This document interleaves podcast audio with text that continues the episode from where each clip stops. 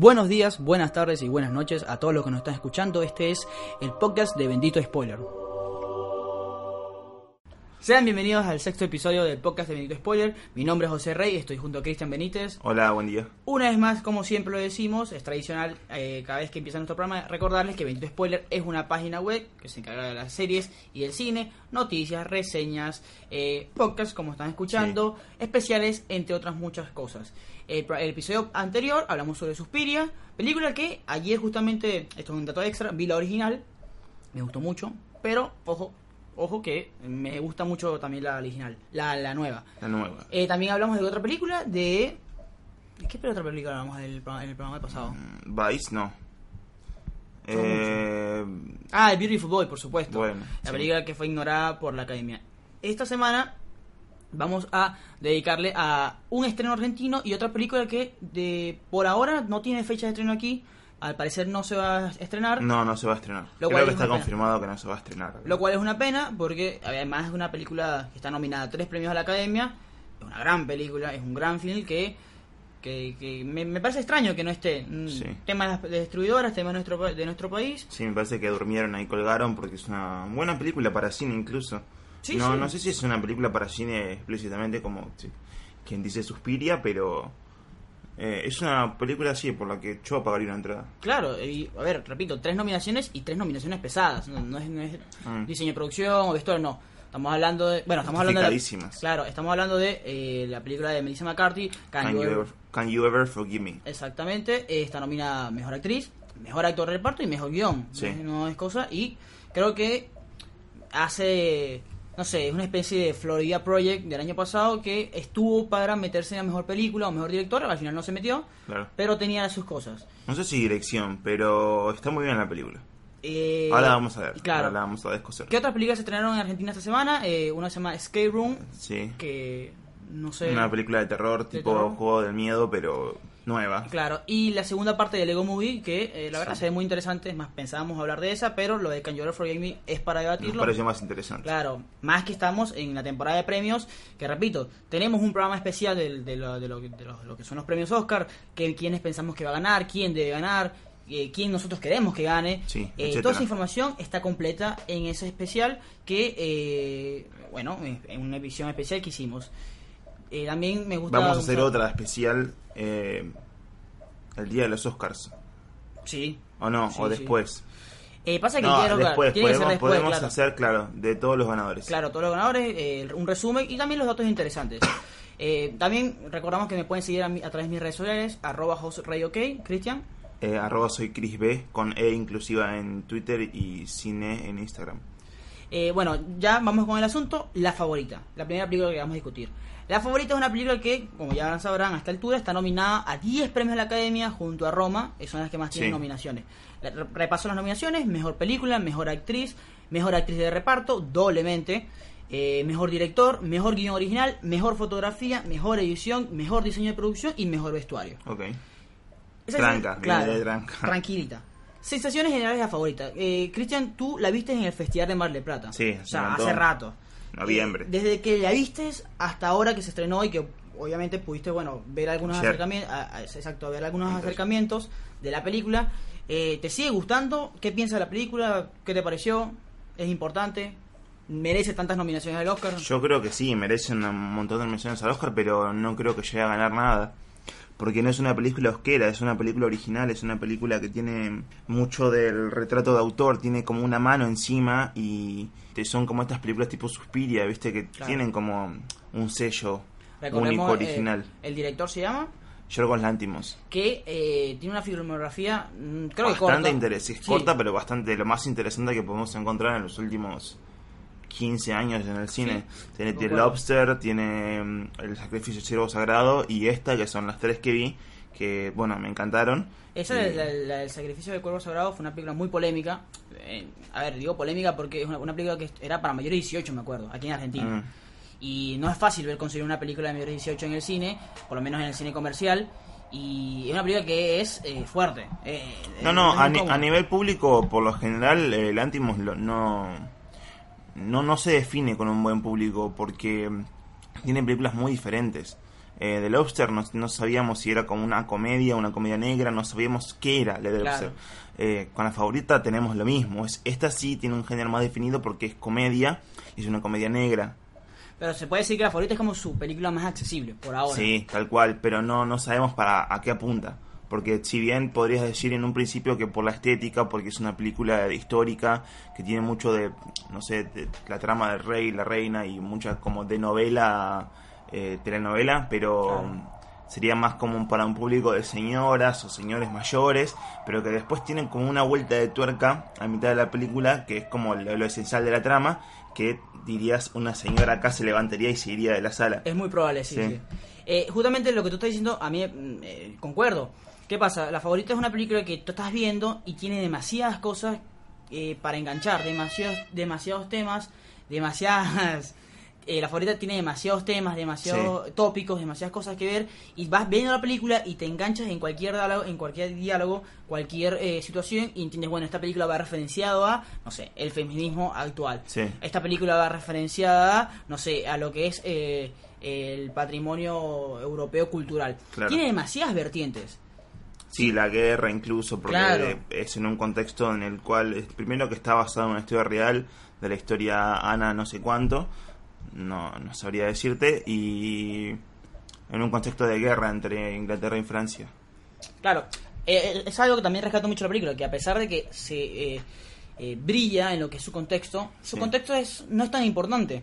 Porque, a ver, a pesar de que obviamente es la reina y que la reina tiene un poder divino y tiene la última decisión y se hace lo que ella, claro, y se, se hace lo que ella quiere, el tema del contexto histórico tampoco va, de- no, es- no es lo primero, no es el frente. El frente es esto que tú bien, decías, que es eh, una Digámoslo, persona- es un cuadro, es un triángulo Trián- amoroso. Triángulo amoroso, una persona que eh, no se siente bien consigo mismo y necesita la atención. Sí.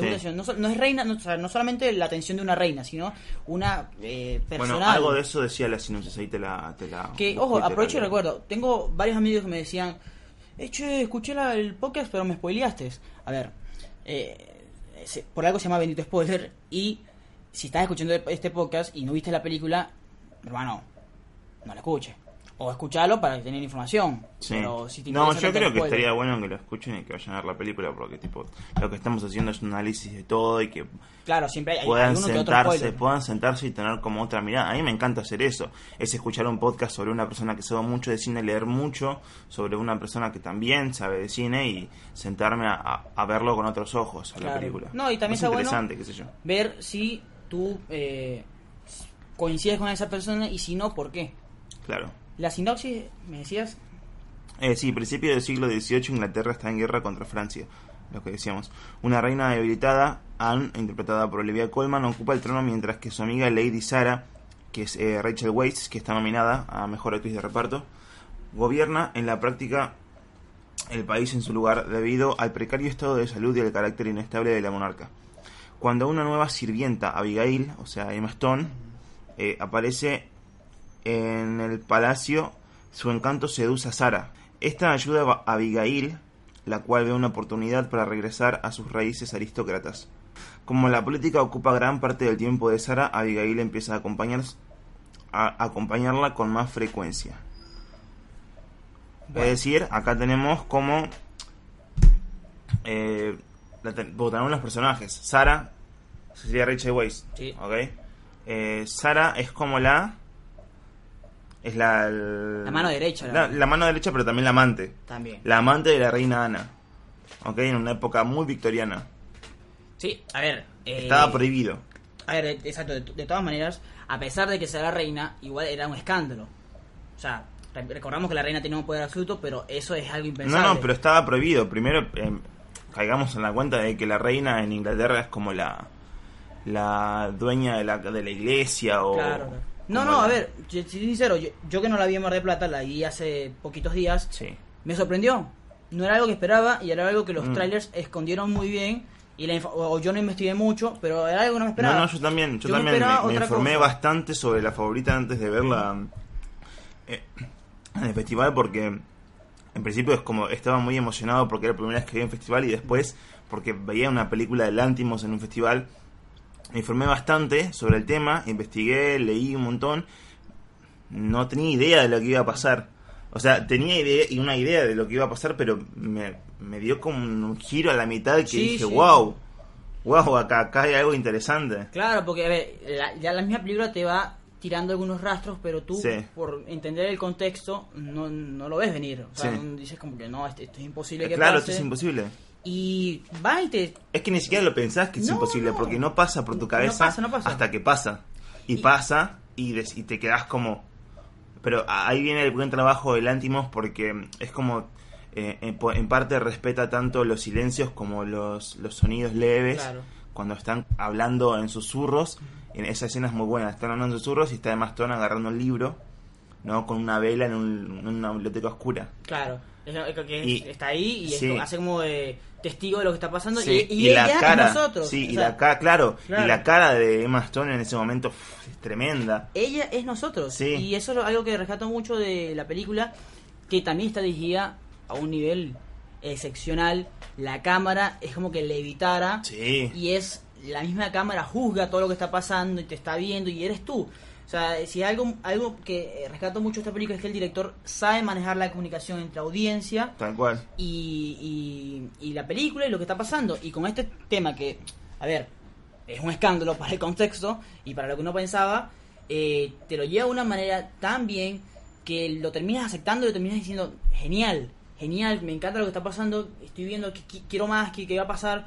Y de ahí- tú mismo piensas y dices, por lo que te va lanzando Abigail, que es un personaje que se ve sencillo, se ve humilde, diciendo, aquí ella está viendo una oportunidad. Claro. Y aquí está viendo la oportunidad para que ella está diciendo que ella era de la nobleza. Bueno, esa es otra cosa a la que te sorprenden también, porque Abigail se presenta como un personaje bastante sumiso Sí. al principio y termina siendo Eh, como termina siendo la de vuelta la, la mano Claro. derecha de la reina. termina teniendo a la, a la reina en su Sí, mano. sí. Y e- es muy inteligente lo que hace y tranquilamente, calladita, se vuelve a la nobleza a través de la reina. O sea, tiene, maneja muy bien su estrategia. Mientras que la otra está ya, ya sabe lo que, cómo manejar todo y no esperaba esto.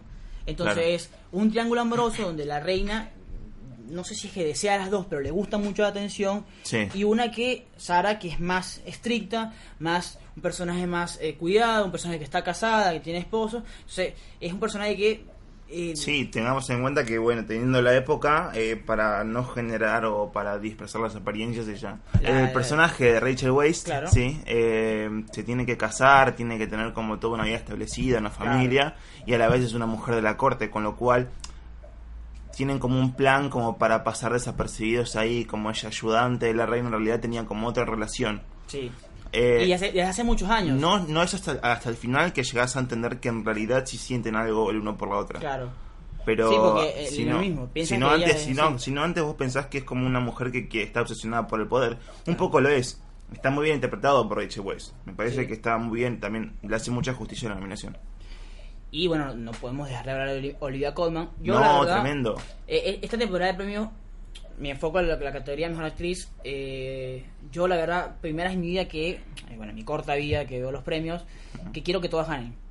La verdad, quiero que todas ganen. Sí, no, yo creo que gana esta. Yo creo que Olivia Colman es una locura y es como que si lo gana sería muy feliz.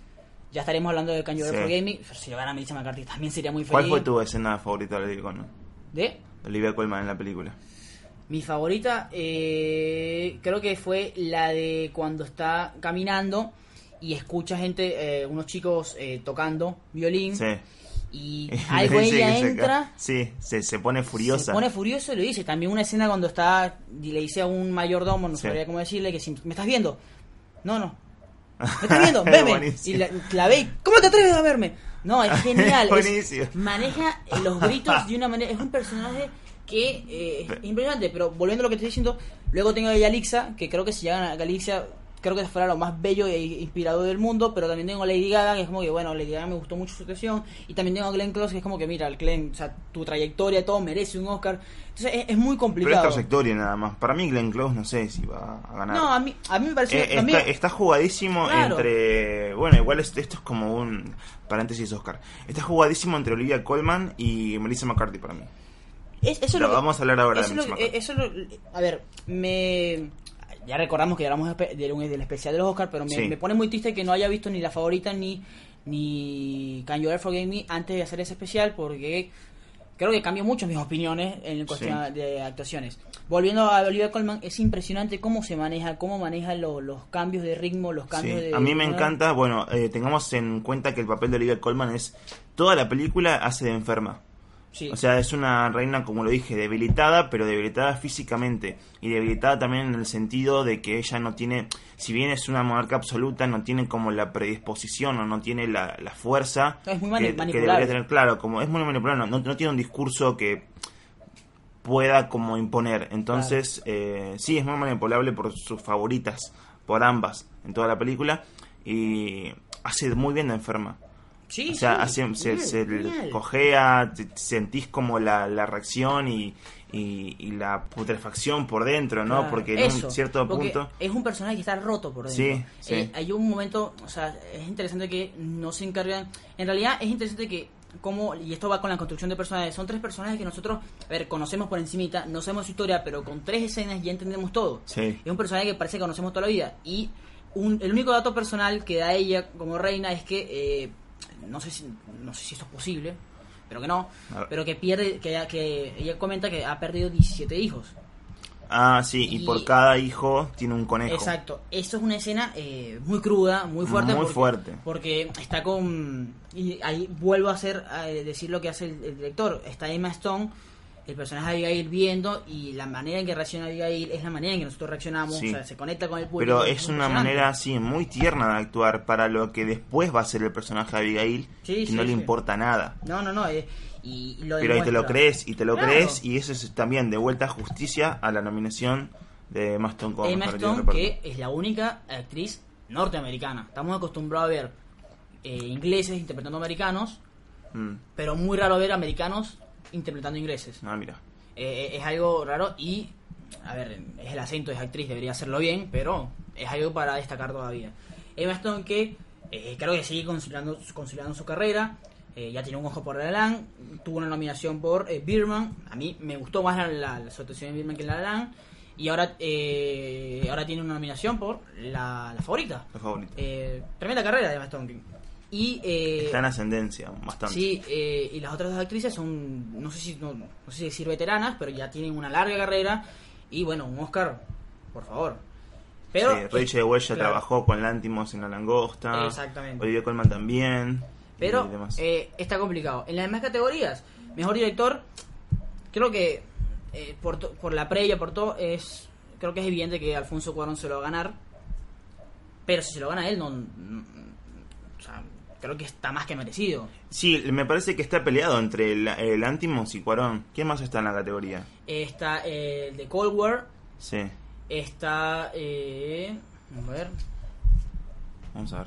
No, no, yo creo que está peleadísimo entre esos dos, porque son como dos películas eh, muy accesibles para los Oscars, eh, pero Roma es mucho más que la favorita, Sí, por la historia que maneja. por la historia que maneja y. Mm.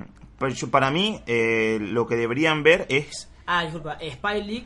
Se me olvidó. Y Adam McKay. Eh, sí, no, re- repito. De, está, para mí está entre ellos dos. Sí. De, de- concuerdo contigo porque Adam McKay, a pesar de que.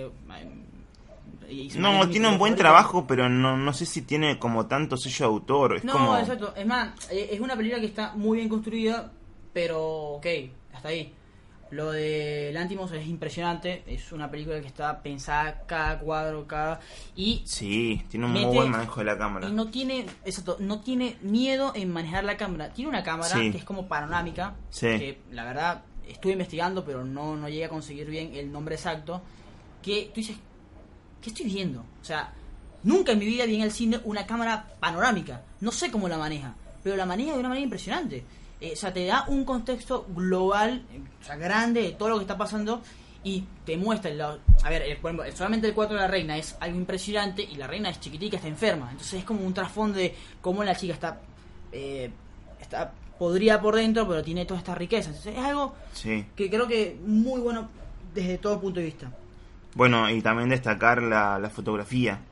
La, la mezcla y los matices de, de luces y, y oscuridad. Claro. Ah, hay una escena muy buena eh, te, te digo porque destaca mucho la fotografía, esto de cuando estaban eh, paseando Emma Stone y el otro este actor que no reconozco, pero mm, es inglés también, Sí, eh, están paseando, Nicolas- sí, Nicolas Holt, Ajá.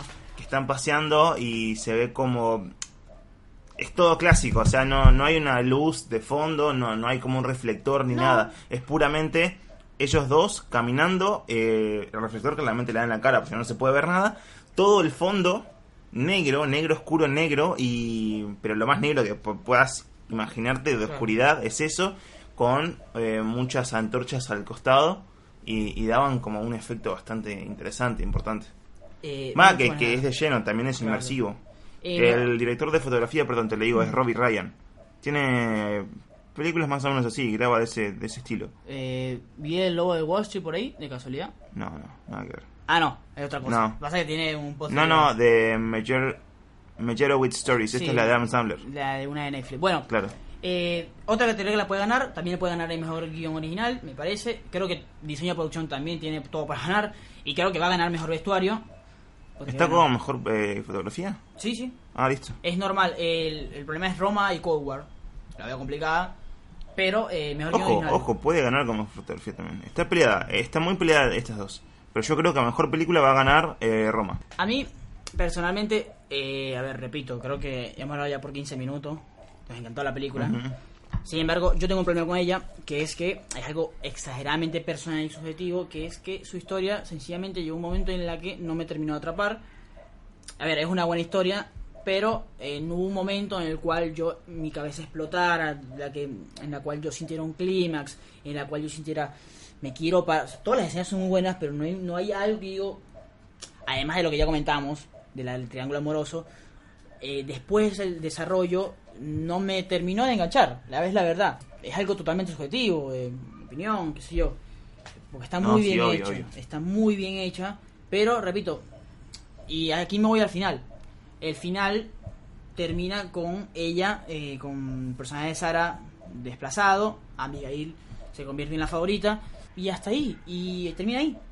Sinceramente, a mí como tal, a ver, yo esperaba un, un cierre magistral. Sí, pero no fue. final, el final no es que se convierta en la favorita. El final es que Bueno, el final es peor. ninguna termina siendo la Claro, favorita. porque la escena final es algo que yo quería saber qué opinas tú. Te digo lo que yo opino. Es casi tres minutos de cuadro, de encuadre de la cara de Abigail, la cara de ella y de los Sí. conejos. Y es ellos. eh, primero es como em- el personaje de Bastón dándose cuenta que eh, va a estar Cometió un error. cometió un error y va a estar condenada toda su vida a terminar siendo la favorita, a hacer lo que ella a, Claro, a trabajar porque, en pro claro, porque en un principio lo notás como ella disfrutando de la compañía de la reina y al final no. Mm. Al final él lo que quería era otra cosa y terminó... Claro, eh, y a través de un, un movimiento genial que es como que eh, John Lantimos hace que eh, pareciera que ella le está... No, en realidad está como sometida. Bueno, exacto, pero es Claro, eso. sí, que está Claro, sometida, que está sometida. abajo de ella y que ella eh, con, los pies, con pero- toda la debilidad Claro. y la, la imponencia, no, no la imponencia, la poca imponencia que tiene eh, termina siendo como estando por encima. Claro. Y ella, exacto, la Sí. cara de ella es Sí. fenomenal, es Sí. destrozante. Como se da cuenta, ella misma te está diciendo... La Olivia Colman. Claro, Olivia Colman Sí. te está diciendo que al final está rota, está podrida, que está Que está enferma. cansadísima de está todo. cansada, que ya no, no, o sea, que no, no le encuentra sentido a nada, que es como... Sí. eh, entiende, ahí cae, ella Pero cae por esa escena sola me parece que se habría Sí, sí, sí. No, tiene, tiene varias escenas que. Hay una escena también que dura como dos minutos eh, cuando está en el baile, que ya está en silla de ruedas viendo el Sí. baile y la cambia, la cara le cambia Sí, totalmente. en un principio es alegre y después furiosa. Eh, entonces, no sabes por qué, porque- pero después te Claro, y sí. entonces al final como yo me digo, bueno, el personaje te está diciendo en pocas palabras que ella al final pasa, es la reina, y todo, pero no va a ser feliz, está podrida, tiene algo roto. Y es exageradamente eh, magistral lo que hace ella, cómo cambia de lo divino, de lo, del Lo humor, absoluto, claro, claro. a todo su, ser su- una persona ser una persona súper miserable Sí. Y repito me hubiera gustado ver, haber visto esa película para analizar los Oscar porque eh, Olivia Colman eh, me parece que tiene todo para ganárselo O sea, Sí, todo, y también... eh, ¿Viste alguna película de Lantimos? ¿Alguna de las tres? eh, la, si soy sincero el cuervo el- vi el cuervo No, el ciervo. el, El sacrificio del ciervo sagrado, sí la, ¿la vi, viste? no vi un- Tampoco la- tiene clímax. vi es verdad bueno Y la pero- langosta tampoco tiene Ok, clímax. pero el, en el cuervo sagrado hay una muerte. Una muerte que es jodida. sí, Entonces- pero tampoco... No, no, a ver, no tiene nada que... A ver, una película no juro tiene que tener clímax. Eh, O sea, eso, eso lo entiendo Claro, en lo personal a vos te gustan las películas con un clímax, Claro, con por un ejemplo, cierre. con- que, por ejemplo, Suspiria, que la analizamos hace poco, tiene un clímax que loco, es como que el tipo se va a la mierda, Sí. pero tiene un clímax. Entonces yo digo como que, bueno, aquí va la, la película, va esto. La favorita mm, no tiene eso, lo cual subjetivamente me pareció, no me terminó de enganchar. No me terminó de enganchar, porque, porque la historia, a pesar de que es, es extraordinaria, es buena, no me terminó de enganchar. O sea, fue algo que yo terminé y vi la película y ya, fue esto, ya, o sea, fue todo. A pesar de todos los colores y todo lo que nos entregó el, el director, que son fenomenales. Pero no es una película que me atrapó, eso es todo. A mí me encantó. A mí Pero, me encantó, claro, yo... No, pienso decir- diferente, claro, pienso diferente porque... O sea, de lo decís, tiene demasiado para ganar, tiene demasiada medalla técnica Claro, por toda la película. Voy- La historia me pareció muy interesante. Sí. Eh, la- las vueltas que tenía en la mitad, las vueltas que tiene al final, el- la vuelta de cara de todos los personajes, porque comienza siendo algo y termina en otra cosa. Me pareció brillante a mí la película. Eh, me parece igual, repito. Me pareció muy divertida, ojo, porque Es- es, tiene comedia. Sí, sí, sí. O sea, más allá de todo lo que podamos decir que es independiente, que el chabón hace su película, tiene su marca, es una comedia muy buena, es muy divertida, la verdad. Otra película que tiene eh, comedia y también drama es la película que vamos a hablar ahora. Sí, Es titulada Can You Ever Forgive Me? Película que, como ya lo dijimos, no se va a estrenar aquí. De claro, lamentablemente. Eh, Lo cual es raro, porque está nominada a Mejor Guión. Deberían como eso. ponerse las pilas las Tiene productoras. todo. Eh, dirigida por una eh, directora. Sí, se llama. Mariel Heller. Tiene Joven- 30 años la directora. Claro, eh, Y va a hacer una película con Tom Hanks. Que tiene. O sea, a, Un futuro- a los 30 años, ¿qué quería hacer? Claro. Una película con Tom Hanks. o sea, tiene, tiene un futuro. eh, Prometedor. prometedor, muy buena directora que yo, a ver, eh, aquí me meto otra vez en los Oscar, yo vi muchas críticas porque la Academia no nominó a ninguna mujer. Eh, esto es una opinión personal. Para mí eh, el problema no es la Academia, el problema es Hollywood en general que no le da oportunidad a las mujeres Pero a es ser eso, directoras. tal cual. Ah, Pero a ver, eh, los que están nominados a mejor director están nominados a mejor director y quedaron. Hay, o sea, si son hombres, no, a ver, no es culpa de la academia. El problema es Hollywood que no da Claro. oportunidad a las mujeres, es todo. Y esta chica, eh, digo chica porque bueno, es algo que yo estoy conociendo apenas, seguramente ya tiene una, una buena trayectoria. Eh, te trae un- No, tiene una un, buena película. tiene un par de películas interesantes. Eh, te trae una buena película. Para mí es muy parecida a Lady Bird del año pasado y una directora que esta sí fue Sí, nominada. sí, tal cual. Para mí no, sin ningún dato eh, espectacular para ser nominada al Oscar. Por ejemplo, el año pasado no estuvo nominado el de tres, eh, tres eh, de Ah, no. Missouri, Sí. y, y estuvo nominada esta chica que la verdad, eh, con todo respeto, no hizo un, no fue mejor que, que tres anuncios. Three Billboards. Sí. Eh, Can You Ever Forgive Me? ¿De qué Ah, esta chica dirigió, perdón, un episodio de Transparent, la serie de Jeffrey Tambor en la que Sí. es un travesti. Sí. Eh, the Diary of the Teenage Girl, eh, me gustó mucho esa película. Eh, esta y va esta que es Can You Ever Forgive Me y eh, A Beautiful Day in the Neighborhood, que es una película con Tom Hanks, hace de un personaje bastante pintoresco. Bueno, eh, ¿de qué trata la Can You Ever Forgive Me? Básicamente es una escritora, eh, es obvio, una, una historia verídica, es la vida real. Sí, del 91. Eh, una escritora que se dedica a hacer biografías de celebridades o personas que, bueno, que necesitan relevancia. Y- Sí, que pero para ella necesita en Claro. relevancia. En un punto ella llegó a ser bastante famosa, dice que había que fue como la bestseller del New York Times sí, sí. y demás. Y eh, tiene muchos problemas económicos, se encuentra con Sí, un eso bloqueo es claro, eso ya fue como en una época pasada. Claro. Hoy en el en- hoy en el 91, con 51 años. claro, en el contexto ese, eh, Es tiene muchos problemas económicos, claro. tiene un bloqueo mental, le cuesta escribir, le cuesta investigar, no, no consigue mucho sentido, está, está deprimida, eh, es lesbiana, el cual Es alcohólica. claro, es alcohólica. A ver, cuando digo es lesbiana, en esa época no es fácil, obviamente. Eh, o sea, todo ese tipo de igual cosas. no lo trata con No, dificultad no, la no lo tengo película. dificultad, pero te va agregando cosas al. al te, va agregando cosas, Claro. características al personaje que vamos a, a ver. Y decide falsificar cartas de famosos autores. Claro, se da cuenta que tiene talento para hacerlo. Eso, eso es lo más espectacular de la película y aquí lo estamos saltando un montón. Que es que en la película una persona que está totalmente sola y deprimida y todo, y que siente que no tiene talento, consigue que es una genia. Eh, Falsificando documentos. Claro, y, la- y a pesar de todo, de que no es como al final, ella eh, se para a la corte y cuando porque esta- la descubren y el FBI la descubre, este, o sea, va a juicio, Sí. la- tiene la bolas de decir mira, está mal lo que hice, pero estoy muy feliz de hacerlo. Porque lo que hice está muy bien. O sea, Claro. me dijeron toda la vida que no tenía talento para algo y lo tengo, pero lo que lo hice, lo que hice está mal, pero lo hice muy bien. Y estoy feliz por eso y la adrenalina que viví fue impresionante. Sí, pero al final se arrepiente. Es Sí, como- al final se arrepiente, Porque, claro. porque perdió un amigo y demás. es Exacto. como- bueno, hablemos del principio de la película, pero hablamos del final y ya... Ya, ya, ya se pueden ir. Chao. Ah. No, eh, Can You Ever Forgive Me trata, bueno, de esta personaje de Melissa McCarthy, eh, ex- exageradamente, magistralmente. eh, Es tremendo, es tremendo porque. Melissa McCarthy, para la que no la conoce, hace Saturday Night Live y todas películas comedias, pero comedias Estuvo nominada a. a- para cagarte de risa de los golpes y cagarte de risa claro, de la ¿cómo- idiotez. ¿Cómo se llaman los premios que son lo peor del año? Racers, algo Los así. Razzies. Razzies. Está nominada. Está nominada por los- y- los puppets, ¿no? Exacto, ¿Quién mató a los puppets? ¿Quién mató a los puppets? O sea, es una tipa que te hace eso y luego te viene a hacer esta película que es profundamente cruda. Muppets, no Puppets. Bueno, eh, aquí en Argentina viste que cambian todo. Ah. Eh, una, una presentación profundamente cruda, pero no tan cruda. Cuando digo cruda es que, y esto va- trata del guion que está nominada Mejor Guión Adaptado, porque es eh, trata de un libro que, que hace la misma... Estamos hablando de, ¿cómo se llama? Eh, Lee Israel. Lee Israel. Es la... la, la- Me encanta el nombre. La, escritora Sí. en la vida real. Ella hace un libro de todo esto y, eh, bueno, hicieron la película. Eh, ella hace un personaje que, o el guion mejor dicho, es un guion simple, tiene una historia simple, Sí, es muy simple. pero está manejado de una manera tan buena que el personaje de ella y el personaje de Richard E. Grant, que también está nominado a mejor, Sí, mejor actor de ambos. reparto, que hace de un homosexual, eh, crimin- no criminal, pero que vive la vida... que vive en la calle, que es callejero, que tiene como toda una vida de...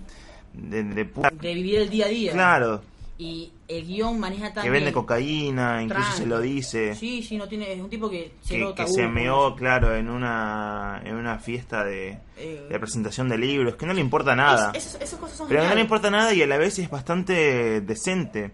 Sí, es como caballero, es, tiene, tiene como un acento inglés bastante de Eso, es un actor de teatro. Sí. Y es eso, lo que te quiero decir es que el guion maneja eh, algunos datos, algunas cosas, como esa, saber que, imagínate en el guion, aparece un tipo, entra un tipo, el tipo parece un inglés, caballero, pa, y a los dos minutos te enteras que el tipo es un borracho que se orinó en un Sí. suéter, de en un cuarto de suéter de abrigos de piel, son cosas geniales que el guion te dan a entender y vas conociendo a los personajes y en un ratico pasa lo mismo que lo mencionamos en la favorita, sientes que los conoces toda la vida y entiendes, Sí. sabes, sabes cuáles van a ser sus Sí, pasos. tal cual. O sea, sabes que ejemplo, tú sabes muy bien que no puedes confiar tanto en el, en el personaje de Richard. Grant. O sea, no- es un tipo que es alocado, entonces no puedes tener tanto... Impredecible. Impredecible, exacto. Entonces es genial lo el guion que hace, porque una historia sencilla, verídica, lo maneja de una manera tan bien que te mete y te mete en el contexto y te mete a entender los personajes.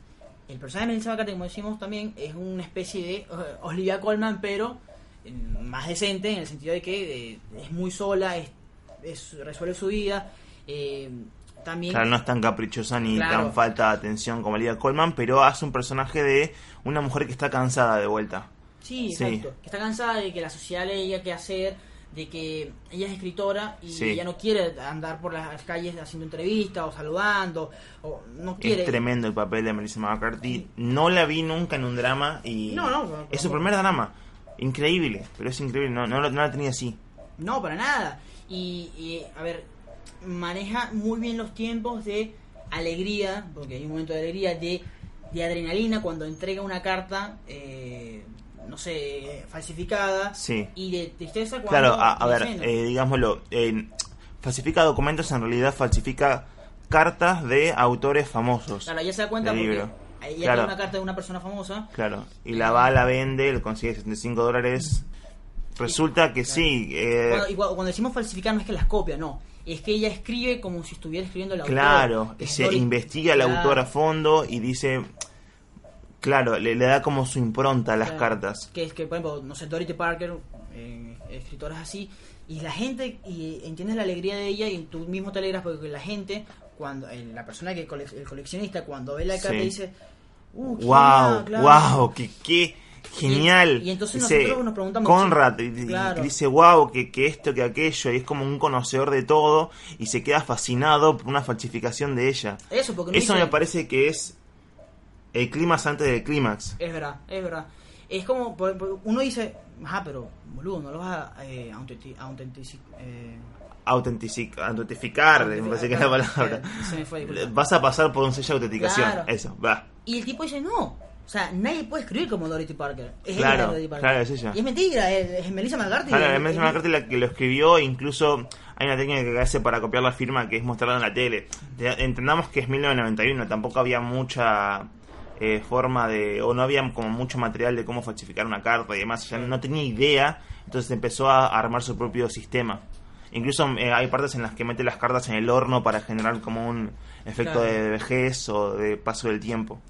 Consigue entre esta adrenalina y su amigo, que, que es Richard Grant, eh, consigue como una nueva oportunidad, algo algo nuevo, algo, que hace tiempo que no sentía, una adrenalina, una felicidad. Claro, la rebeldía de, de salir de lo, de lo normal de siempre, porque estaba asfixiada ella. Claro. Entonces, con Richard Grant, es el personaje, no me acuerdo el nombre del personaje, pero consigue como esto, salir de, de su estabilidad, salir de su lugar de confort, con lo cual la, la lleva lo lleva bastante bien, porque eh, Jack, Jack Hawk es el personaje. Que tiene 61 años y eh, nos acabamos de enterar que su próxima película es de Star Wars, episodio 9. Sí, va a estar bueno, en- está Richard nominado- D. Grant en Star Wars. Está, está nominado por primera vez al Oscar. Eh, eh, cuando, se, cuando se enteró que estuvo nominado al Oscar, eh, hizo un video muy bonito, yo lo vi, que es que fue al lugar donde se eh, donde vivió por primera vez en Nueva York, cuando se mudó para hacer, dedicarse a la actuación, se grabó ahí diciendo, hace, no sé, 30 años estaba aquí y ahora vuelvo a estar aquí, pero con una nominación del Oscar. Impresionante. A mí, a mí me esta historia de los, de los fascinante. actores mayores que eh, eh, hacen algo impresionante. A ver, Oscar digamos la verdad, se tiene que ganar el Oscar. Ok, eso es lo que iba. Eh, Sí. El personaje de él es, y lo digo, a ver, no, no sé cómo no sonar eh, que estamos jugando por lo que acabamos de ver. Pero el personaje de Richard Grant, que me repites el nombre, eh, Eh, Jack Hawk. es el pers- es el personaje más entretenido, el mejor uno de los mejores construidos, el más llamativo, la más sorpresa, de, pero de toda la temporada. Me encantó el personaje, es una cosa. Pero es tremendo porque es es súper eh, dinámico además. Eso, es- Para la edad que tiene, es- los es movimientos, la... o sea, es sí, eh, sí, es tal cual y, y que encima tiene todas estas expresiones faciales y corporales, él las hace eh, demasiado bien, además tiene como toda una lírica literaria encima siendo él un personaje de calle, pero que lo construye bastante bien porque tiene como toda esta faceta bastante de, de salvaje y demás de como de vuelta de calle no quiero ser Claro, redundante pero es claro. eso y a la vez tiene también como una faceta muy literaria muy culta muy de, de- Un porte, claro, claro. tiene un porte bastante muy importante muy imponente Es espectacular y es, muy, es una, de verdad, repito, es una de las sorpresas de esta Me- temporada. a ver, la mejor escena para mí de Richard. Grant es en la película cuando la conoce a Melissa McCarthy. eh, cuando entra al bar por primera vez. Sí, que, que da todo su discurso y los dos se cagan de risa, tienen como mucha conexión, tienen... Eso. Eh, son personajes que ves y sientes que se conocieron toda la vida, pero no, Sí. se están, o sea, sí se conocieron una vez, pero están viéndose ahí. Primera vez que intercambian más de 10 Para mí palabras. tiene que ganarlo. A ver, a la alternativa, Adam Driver, Mahershala Ali, que no lo vimos todavía. En Pero ha ganado todo. ¿Vos ya lo viste? No, no, pero ya. Bueno. No, no, no. Sam Rockwell, Eh, Bush. no. Bush, no tiene tres minutos de escena. Sí, sí, sí. Y Sam Elliott.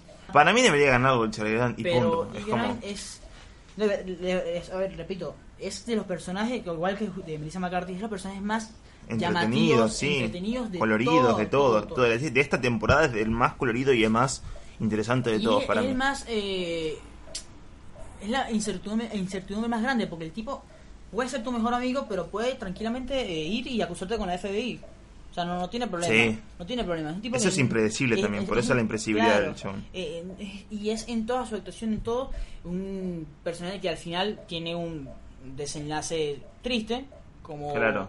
así como Melissa McCarthy perdió eh, su mejor amigo, su eh, gata, claro. y su gata, otra escena. No, no lo digas, no lo digas, pero él termina, él termina Sí, con un papel bastante Fuerte, fuerte. fuerte, Claro. pero pero a la vez te termina bien. O sea, la, historia entre ellos. Eh, el, el final, cuando se Sí. despiden, es como que Dale, no, te mata, te rompe mata, todo. eh, sí, te es- rompe todo. Es fuerte y es como decirte, bueno, la- Todo lo que como- tuvo Sam Elliott por lo que fue nominado fue lo emocional de Nace una estrella. Sí. Y acá tiene lo emocional y además lo entretenido, lo colorido, Todo. los matices, ver, todo. Si, no, si nos ponemos rapidito, eh, la, la, la, no sé, la risita o lo entretenido que es Push lo tiene él. Sí. La, eso lo emocional de Sam Elliott lo tiene él. Lo desenvuelto de Dan Driver en Infiltrado del Clan lo, tiene. Lo tiene. Eh, no hemos visto. lo emocional de Sam. Elliott y más que no lo No vimos, hemos pero bueno. pero, eh, eh, a ver, Melissa McCarthy también la parte. Es impresionante. Sí. También creo que debería ganar el Oscar. Pero bueno, ya saben cómo es esto de los Oscars. Sí. eh, A ver, tampoco vamos a tirar nada más laureles a la película. A mí, en lo personal, eh, desde todo lo que vi, porque soy bastante detallista en un montón de cosas, es que la película también tiene como puntos de desconexión con el contexto, ya que es en el año 1991 y que veas, no sé, la, veas imágenes de Nueva York, me parece que está como bien seleccionado en un punto, pero a la vez no, porque ves autos nuevos y, y ves la gente capaz... Te, te, te da como una imagen de la gente caminando y ves a alguien con un celular atrás y es como, Eh, está ok, claro. está, está como mal se- contextualizada. Me parece que eso es un pequeño error de, de- de dirección Sí, que sí. puede pasar, ¿no? O sea, no, esta es una película bastante barata por lo que se eh, ve. 8 millones de 8 millones de dólares solamente. O sea, Claro. Una película normal está en eso con 20, me Exacto. parece más barata. Y es una película que tiene eh, demasiadas raíces indie, demasiadas raíces independientes. Sí. Y. Bien de calle, todo, claro, de calle. A ver, yo siendo sincero, me imagino que esto. eh, los dos personajes de Melissa McCarthy, ellos dos, ellos actores, agarraron este papel como queriendo hacer algo diferente quizás.